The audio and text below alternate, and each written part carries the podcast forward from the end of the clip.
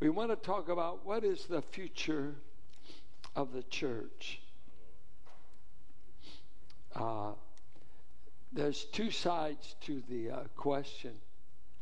Uh, what is the future of the temporal church, the church on the earth, the church in its present pilgrimage, struggles, uh, hard times, re- in revival, not in revival? What do you do when the church isn't in a good season? In season, out of season. Never forget Paul Crandall saying, Pastor, uh, what do we do when there's not revival? He said, It sounded to me like you do the same things you're supposed to do in revival be faithful, pray, preach the word, stand for the truth. But there are seasons when many are saved, many are moved, many are changed, and there's many a church, you know, just barely hanging on, in decline, hard times, not good, uh, whatever the condition of the field, whatever. It, it's not the same everywhere. And so let, let's look at this question what is the future of the church? First of all, by considering the temporal aspect of the church. And uh, turn with me to John 17. Uh, where Jesus, in his high priestly prayer for the church before he's crucified, he anticipates leaving and uh, he begins a intercessory prayer for the church. John 17 is a magnificent uh, chapter in the Bible. Uh, Dwight Pentecost studied this chapter every week of his life. He, he never got away from John 17 and his uh, great message. Listen to what he says. Uh, he's praying for us. I'll pick up at verse 10. All mine are yours, and yours are mine. I am glorified in them, and I am no longer in the world, but they are in the world, and I am coming to you. Holy Father, keep them in your name the song, He Will Hold You Fast. He prayed for you 2,000 years ago. Keep not only these disciples, but he goes on to say, those who would believe, keep them in your name, which you have given me, that they may be one, even as we are one. While I was with them, I kept them in your name, which you have given me. I have guarded them or protected them and not one of them has been lost except the son of destruction, that the scripture might be fulfilled. He was a devil, it says, from the beginning, was never born again. But now I am coming to you, and these things I speak in the world, that they may have my joy fulfilled in themselves. I have given them your word, and the world has hated them because they are not of the world, just as I am not of the world. So Christ prays for his church and says, in essence, I'm going to be absent physically for nearly 2,000 years. And it may be longer if he chooses. But for nearly 2,000 years, God's church has followed him with an invisible Christ a non physical presence. We pray for his presence. We pray for him to be evident, but there's no physical Christ. I hear people say, I saw Christ. Uh, they may have in their mind, but to say a physical Christ that you can lay your hands on, we've not been given that privilege now for 2,000 years. But I pray for them. And what do you think we need the Jesus, when you prayed for us. Listen to what he says Keep your people, protect them, give them joy while in the world. It's amazing how many joyless Christians there are. Uh, it, it's amazing how life can sap you of the joy you had. You remember what David said? Renew unto me, restored to me the joy I once had before I fell into sin. Renew a right spirit in me. It's amazing how many cranky Christians there are. Uh, even to find a joyful Christian, uh, I was taken aback just recently as my wife was talking. And, uh, you know, when you've been in the church for years, uh, most of our lives, she was saying, uh, maybe I got a different brand of new birth. And I said, and how's that? She said, I have always been happy since I put Jesus in my life. I've always had joy. I watched my folks divorce. I watched alcohol destroy our home. I watched my brother go into this and that. But she said, I always just thought knowing Jesus would make you happy. Uh, and, and, I was attracted because of the uh, smile and the radiance in her countenance as a young woman. Christ was real. Christ was wonderful. It, it was not a sob story being a Christian. It was the greatest thing that ever happened. Knowing Christ, knowing my sins are forgiven, knowing all is well with my soul. Is that still true of you? Have you kept your joy? Or has your outlook been, uh, you're now negative? All of us fight with that. Are you negative? All the times are bad, the church is bad, and you're messed up. Because your perspective, you've quit looking to Jesus the author and finisher. He's still okay, isn't he? Some of you praying about that? I said, He's still okay. He's still Lord. He's still Lord. And here he's praying for it, that we'd have joy in his absence, joy on the journey. So he's praying for his way back there. You go to Second Timothy. Turn, break in your Bible, if you would, turn to Second Timothy. Um, and look at what chapter 3 says when he's warning Timothy of the hardships of his day and into our day. And he said uh, in verse 14, But as for you, continue in what you've learned and have firmly believed, knowing from whom you learned it and how from childhood you have been acquainted with the sacred writings which are able to make you wise for salvation through faith in Christ Jesus. Then it goes on, all scripture is breathed out by God. All that's wonderful, but I want to read 12. Indeed, all who desire to live a godly life will live in a brand new house, have a brand new car, and will be loved by all the neighbors. Do, no, if you desire to live godly in Christ Jesus, you will be. And uh, you're in the most spoiling land you could ever live in. You could be a Christian here and meet above ground. You could be a Christian here and prosper.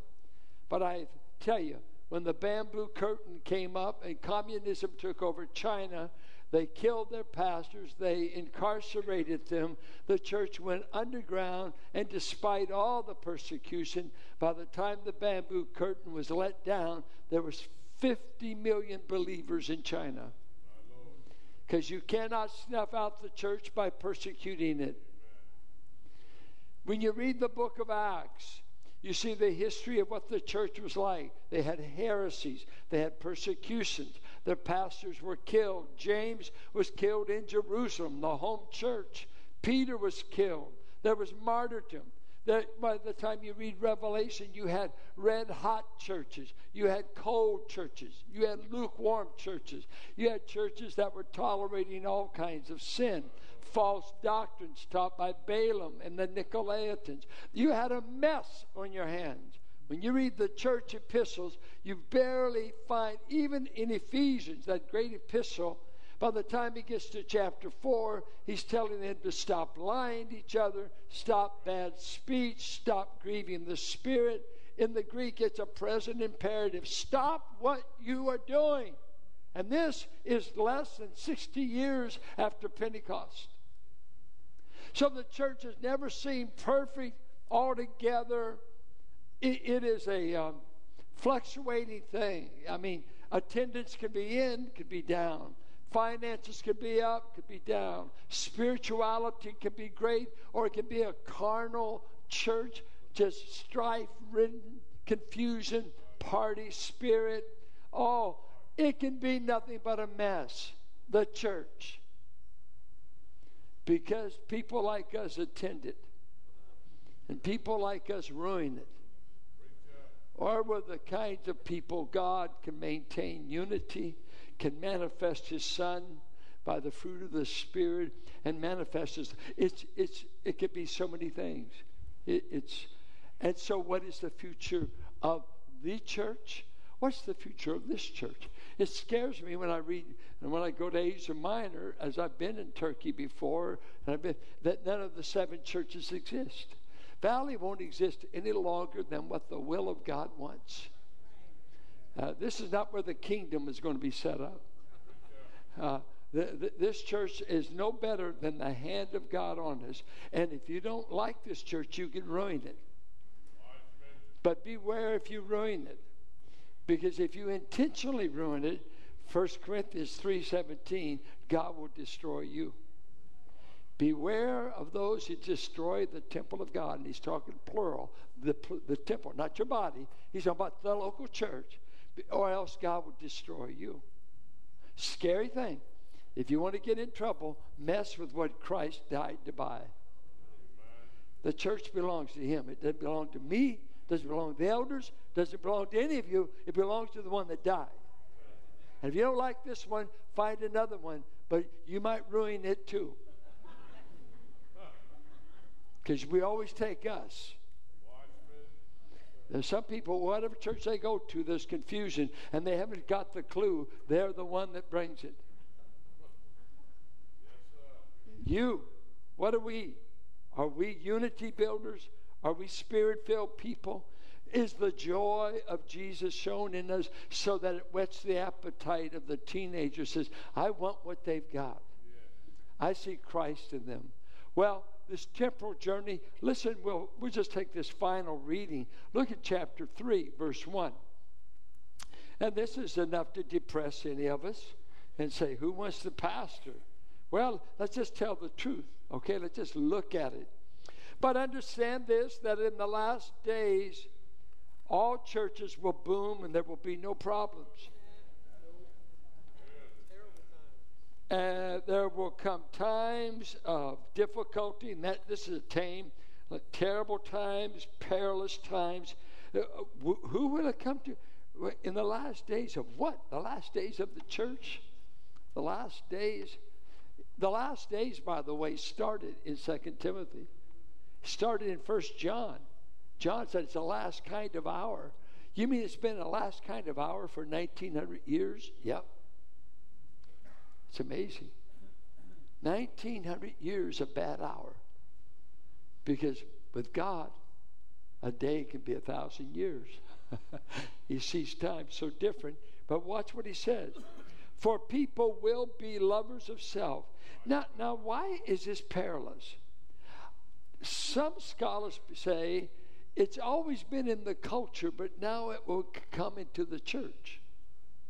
Some take it that's what the peril is about. That what ordinarily men always love themselves. We're, we're, ever since the Garden of Eden, we've been fighting with God about who's going to be God.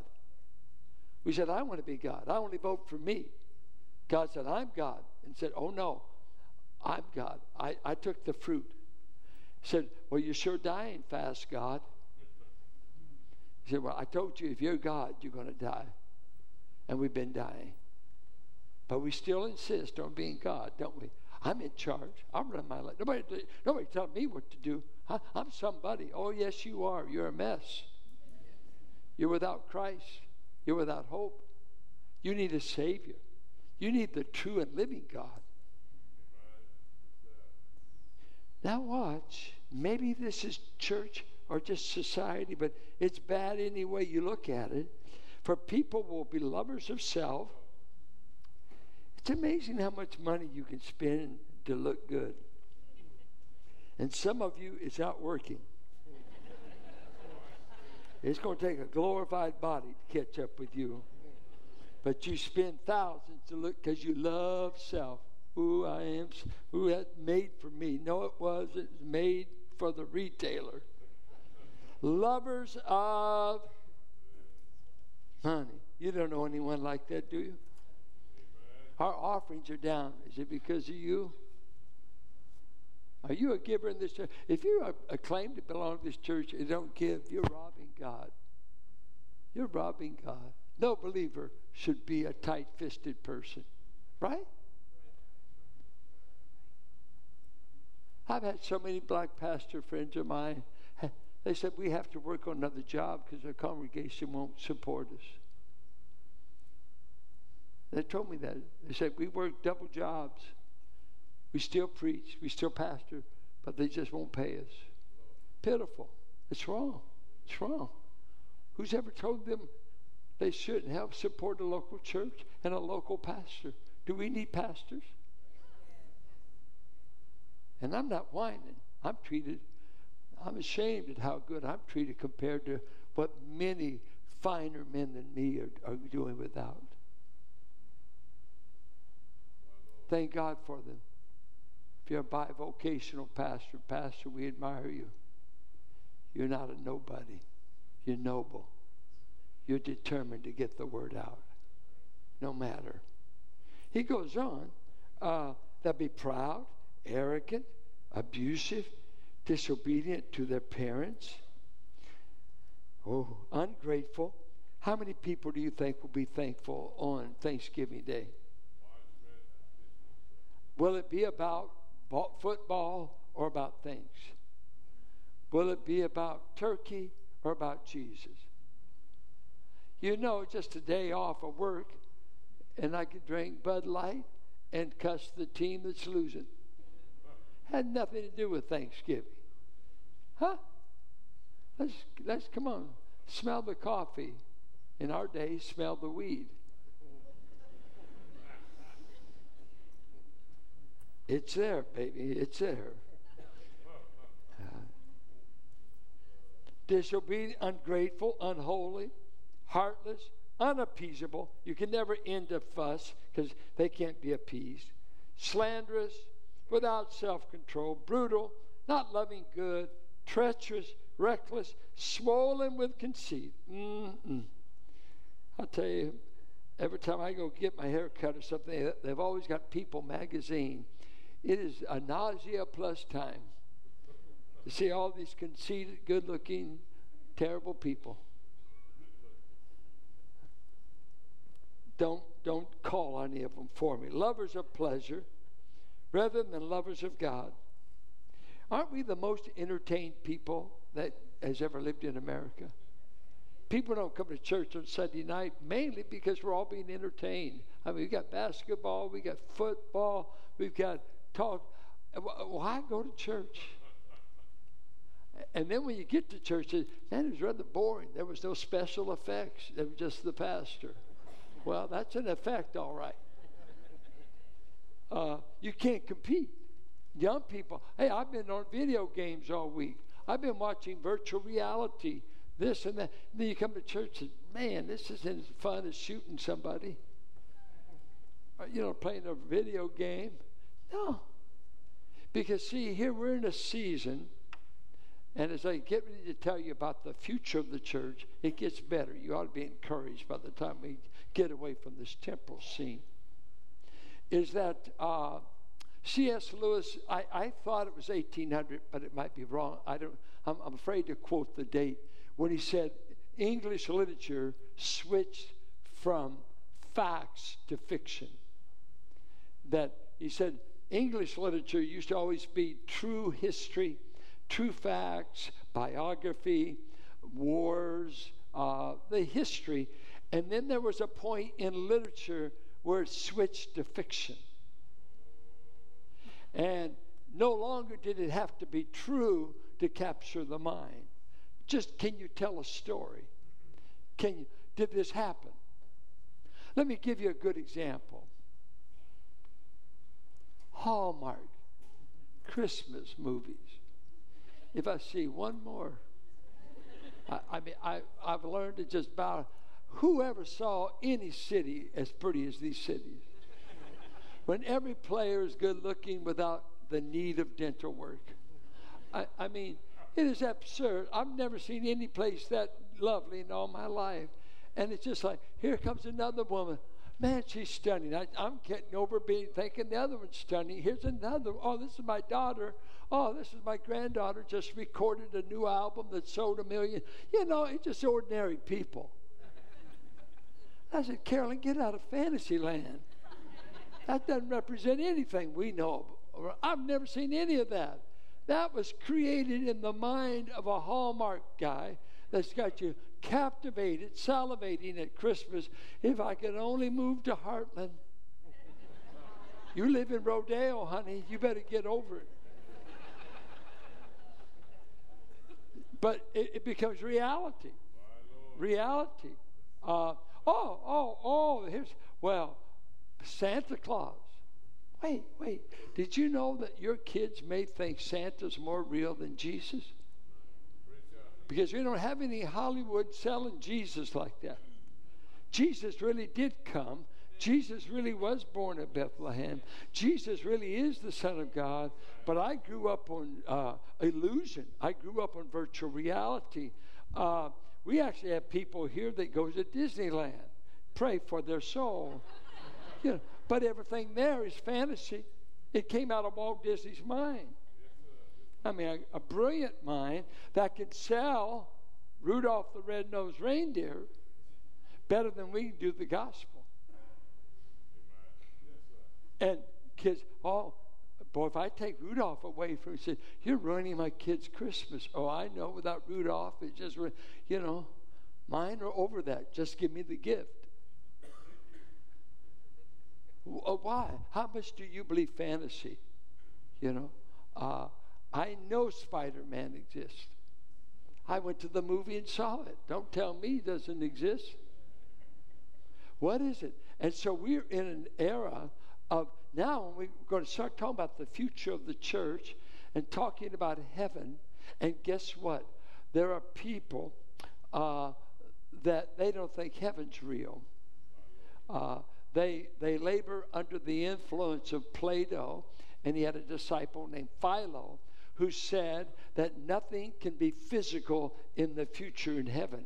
It's all ethereal, it's all allegory, it's all made up because we're just going to be in spiritual bodies. Did you know we eat in the future? That we rule in the future? That there will be people in the future? There will be nations in the eternal city? There will be life?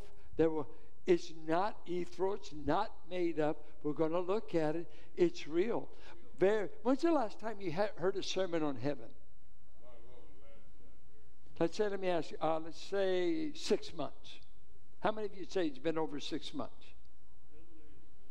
Okay, yeah, me, me too. I, I can't think of the last one I've heard. Why? We don't believe it exists. We've bought into fiction in heaven, oh, that's all pie in the sky. That's all, oh man, you know, they get into that. And you don't even, we don't sing about it. We used to sing when we all get to heaven. What a day of rejoicing that will be. Anybody ever sing that song? Yeah. Uh, what a day that will be. What day? When the 49ers win? what, what day are we talking about? Why don't you talk about heaven? You. Colossians 3 1 said, Set your way of thinking on things above, heaven, that you might put to death the deeds of the body and start living like you're going to heaven. But if you don't think it exists, and it does not exist in most church life, we talk about I, mean, in our lobby, it ought to be illegal to talk about a team. I don't want to hear about your team. I'm going to throw up. I come down here to hear about the real winner, Christ who died to make us winners. Talk about it once you're dismissed and go home. That's fine. I watched the Warriors get beat last night. Don't bring it up. I know it read the papers. But do, are we heavenly minded? You're not can't be heavenly minded about something you're not sure that exists. So I want to take you on a journey. Eight things that happened to your future. Let's imagine this. You, I, I the same illustration. I, I said, let's say you're 30 years old, and you, you've been out there. You've done your sinning. You've done this. You've done that. And boy, you've lived life. Maybe tragedies come, pain, some praying mama, some witness on the.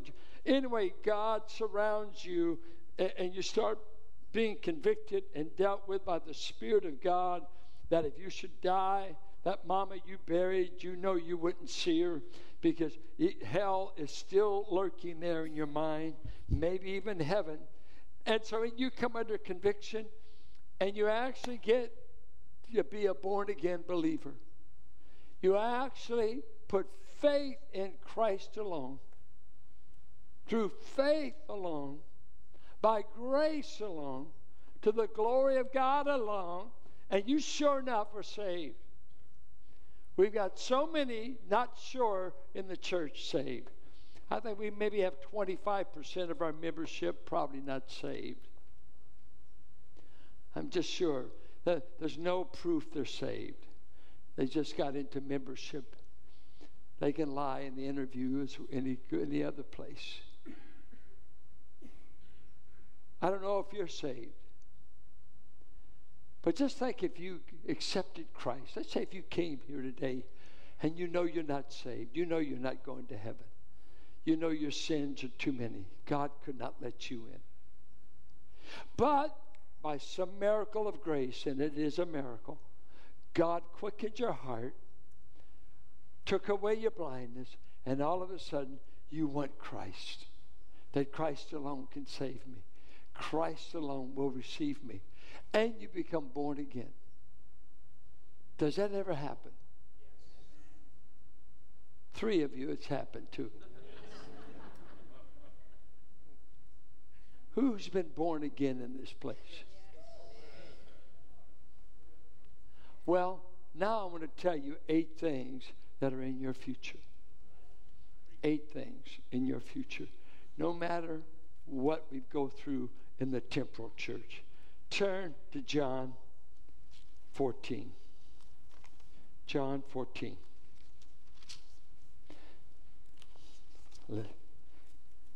There'll be some verses up here for you, others you'll have to crack a Bible. 14:1 Let not your hearts be troubled. Why did he say that? He had just told them, I'm going away. Upper room, I'm going away. And he could see, here's Peter. I mean, they don't want him to go away. I mean, this is heartbreaking news. He's trained 12, one's proved to be a devil, has gone out at this very time and is selling him. So he's got 11 men in this room. And he says, Don't let your heart be troubled. I know you're upset. Believe in God. Believe also in me. In my Father's house are many rooms, and it's really that, not mansions, it's really rooms, dwelling places. If it were not so, I would have told you that I go to prepare a place that's singular. Why a place? And if I go and prepare a place for you, I will come again and take you to myself that where I am, you may be also. The place that He's prepared for us is a place Jesus will be, and I'm preparing it because you're going to dwell in a place with me forever. First promise, He says, I promise you that I will return for you. I'm, I haven't abandoned you. Matter of fact, I'll give you the Spirit to prove that you're not orphans. He will be the other comforter, strengthen you. But I will come back for you. Amen. I will not forget you. Now, the issue is how do I get to the place? How can I know I'm going to the place? Verse 6, he said, I'm the way to the place. I'm the truth that gets you to the place. I am the life that gets you to the place. Now, what a promise. I will not forget you. I will come again. He didn't give any charge, he didn't give any dates, and it's been 2,000 years. Will he come again? He said he would. He hasn't showed up yet. but he left this promise. Guess what? Out of these 11 men, Only John, the writer of this gospel, is the only one that's not killed and martyred. All 11 other men are killed. Thomas was uh, clubbed to death in India. James is beheaded in the city of Jerusalem. Uh, Peter was crucified upside down. On and on. They all met martyr's death.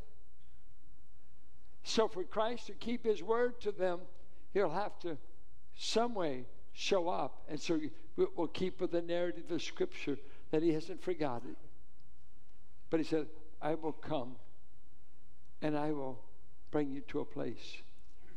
I just read something recently that man's greatest problem is loneliness. That he's an exile in the world. And the reason is man has never been at home since the Garden of Eden. He's been in exile. He's a stranger. He's a wanderer. That's why you get blue, melancholy. That's why you can be in the middle of a crowd and feel lonely. Why? You're not at home. Because this world is not our home. We're aliens, we're strangers. Uh, we do sing, This world's not my home. It's not. Because ever since the exile from the garden, being kicked out and evicted by our sin, and God said, I will not share paradise with those who rebel against me. We've been evicted and we've been homeless. We've been aliens. We've been migrants. And there's no place like home. There's no home. And he says to these men, I am going to play, prepare a place that will be a permanent home that you'll never be kicked out of. You'll never move again. There'll be no sickness, no sorrows, I'm taking a place where you'll be with me forever. I will come for you. What a what a sure, sure promise. Sure promise. Have you ever been rescued? Have you ever had a human being rescue you or do something for you when you were so homesick, so so struggling.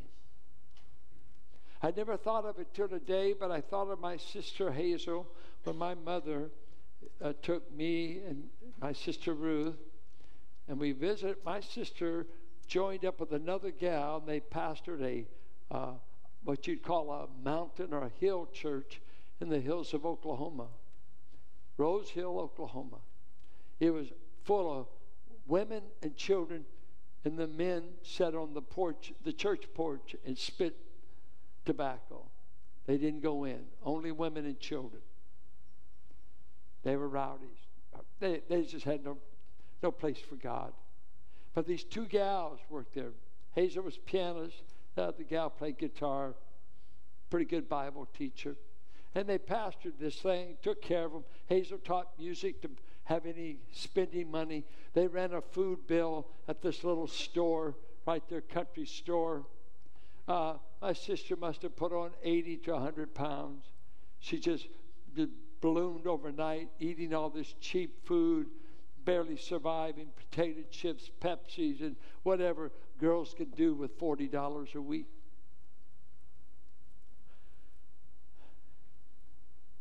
Her health started going and uh, she was in desperate ways, but she put on a good front. I remember when my mother was, we left, she drove a 52 Merc, and uh, my sister Ruth and I were playing in the back seat. Tells you how young we were. We were playing everything, and my mother up front was driving the car, praying, crying. And uh, all of a sudden, out of nowhere, out of nowhere, it seemed like. She does a U turn on this country road, dust going up everywhere, just a two lane road. And all of a sudden, Ruth and I don't know what's going on. She zips back, pulls up in the parking lot of this little store and the church right there. And my mother gets out of that car and she doesn't get to the lawn until my sister bolts out on the front porch, runs to my mother, they stand there and weep for about 10 minutes. And my mother simply says, You're going with me. You're going with me. My sister Hazel said in the car, I was praying, Mama, God, if you could rescue me, send Mama back. Send Mama back. You know, Jesus saying, I won't forget you. I'll rescue my church in many ways. Even in their temporal journey, I'll rescue. I'll rescue. I will hold you fast, even in a wicked world. I'll hold you fast in a world that the devil will try to kill you. But see, the coming of Jesus was he made a trip to rescue you and to bring you home. We haven't landed there yet, but we're on our way. We're on our way. We will be there shortly. I get homesick for heaven. I've got a longing to go. Then, how do we get there? Second thing, he's going to come back to rapture or harpazo us. Some don't like rapture because they say it's not in the Bible. Okay, I'll take the Greek word, harpazo. Go to First Thessalonians. So, first of all, I got the promise that Jesus is coming. I don't know when, but he's coming. How many of you knew that before you were saved? I knew it. I was scared to death because I wasn't wanting to see him. How about you? Did you ever have a time you knew he was coming, but you knew you weren't ready? Anybody ever grow up that way? I did. Look at uh, First Thessalonians 4. You, all know it. It's our favorite funeral. It's the first funeral sermon in the Bible. If you think you want to do a funeral, uh, here's your outline. Look at this 13. We don't want you to be uninformed, brothers. Well, they were. That's why you wrote. See, he, he didn't just, you, you don't know about those who are asleep. And asleep is a euphemism in the Greek uh, and New Testament for the, death of a believer. if you die in Jesus, it's called a sleep. He never says that of the unsaved or the wicked. This is a euphemism that when the believer dies, the body goes to sleep, but not the soul. Now, there are different groups that teach the soul goes to sleep. You go unconscious until the resurrection. No, it's the body that sleeps, not the soul. We don't believe in soul sleep, nor does the Bible teach it. So we don't want you, want you to worry about those brothers and sisters that have died already. We don't want you to grieve like others who have no hope. Uh, how many of you have done any funerals? Any of you ever do? Okay. What's the difference between an unbeliever's funeral and a believer's? But the best we can do at an unbeliever's funeral is read a Helen Steiner Rice poem and tell maybe a few nice lies. Try to make them sound better than they were. Go on, on, and on. What do you do with a believer? You just say, uh, I like to read Thessalonians. And please don't talk about how good the guy is in the coffin. The funeral's not about them. For Christian, the funeral isn't about me, is it? I thought it was about someone that could do something with a dead man. Oh, you're not with me? Wake up. Wake up. What's the funeral about? We're going to eulogize and go on. Wait, wait. I've heard, I've heard you do it 10 times. Why don't we just say he was a nice daddy and keep going? What if he wasn't a nice dad? You know what? I'm here to pay tribute to a lousy father. Well, no, you don't want to say that. You want to just say, if you died in Christ, we've got hope. Since we believe that Jesus died and rose again, ah, this is what changes it. Even so, through Jesus, through him as the agent, God will bring with him those who have fallen asleep. He's going to bring with him. How's he going to do this? That is because when you die as a believer, your soul spirit goes to be with Christ, right? Absent from the body, present with the Lord, right? Okay. So the dead in Christ will come back with Christ, their bodies still in the ground. And he said, God will bring with him those who have fallen asleep. For this we declare unto you by a word from the Lord, that we who are alive, who are left until the coming of the Lord, now that's interesting. This is a this is a profound truth never taught in the Old Testament that I know of. that there will be people alive on the earth that are believers that have never died, that when Christ comes back to raise the dead in Christ, they will be alive and they're watching what happens to us. Amen. Watch what he does. We declare to you by the word from the Lord that we who are alive, who are left until the coming of the Lord, will not proceed, we will not go up before those who have fallen asleep. For the Lord himself will descend from heaven with a cry of command. This will not be a weak voice, uh, a mamby pamby Savior. This will be a mighty commanding voice. And the voice of an archangel. And with the trumpet, sound of the trumpet of God. And the dead in Christ will rise first. So they're coming up. Then we who are alive, okay? So here comes your brother or sister. They've been raised up. Now I'm standing here alive. Notice what he says. Then we who are alive, who are left, will be harpazo, raptured, taken by force, together with them in the clouds to meet the Lord in the air. And so we will always be with the Lord. Therefore, encourage one another with these words. Uh, so, hey, don't worry about Brother Jones that died. I'm going to raise him from the dead. And don't worry about you. By the time I get him out of the ground, I'm going to change you in a moment, in the twinkling of an eye, and together you'll go up. It's just like you're waiting for the elevator to get him up to your level, translate you, and you go up together. Now, I never had that in my future until Jesus became my Savior. That is not the future of everybody. That's the future of God's people who are in Christ. You got that coming. It's coming. Praise be to his name. Oh, I got I'm, yeah, I got to hurry, hurry up. But I don't want to hurry up. I'm going to stop. We're going to come back next week to see the six other things you get. Uh, I did the same thing the first service. But Matt did a series last week. He just didn't finish it. Uh, now, just think, just think. Uh, what do we have to offer people right now? Would, will you invite anybody to come to church during this lonely, lonely, depressing season?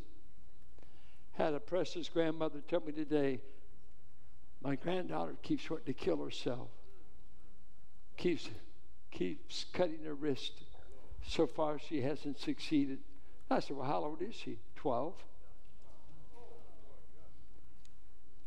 Did you know how much the bars would do a great business during the season? Because when you, when you don't have any hope, maybe your marriage has ended, maybe your mama's died, maybe you're going through sorrow. Why don't you come to Jesus? He, he, he comforts people. He's a marvelous comforter. Jack Daniels can't get you through.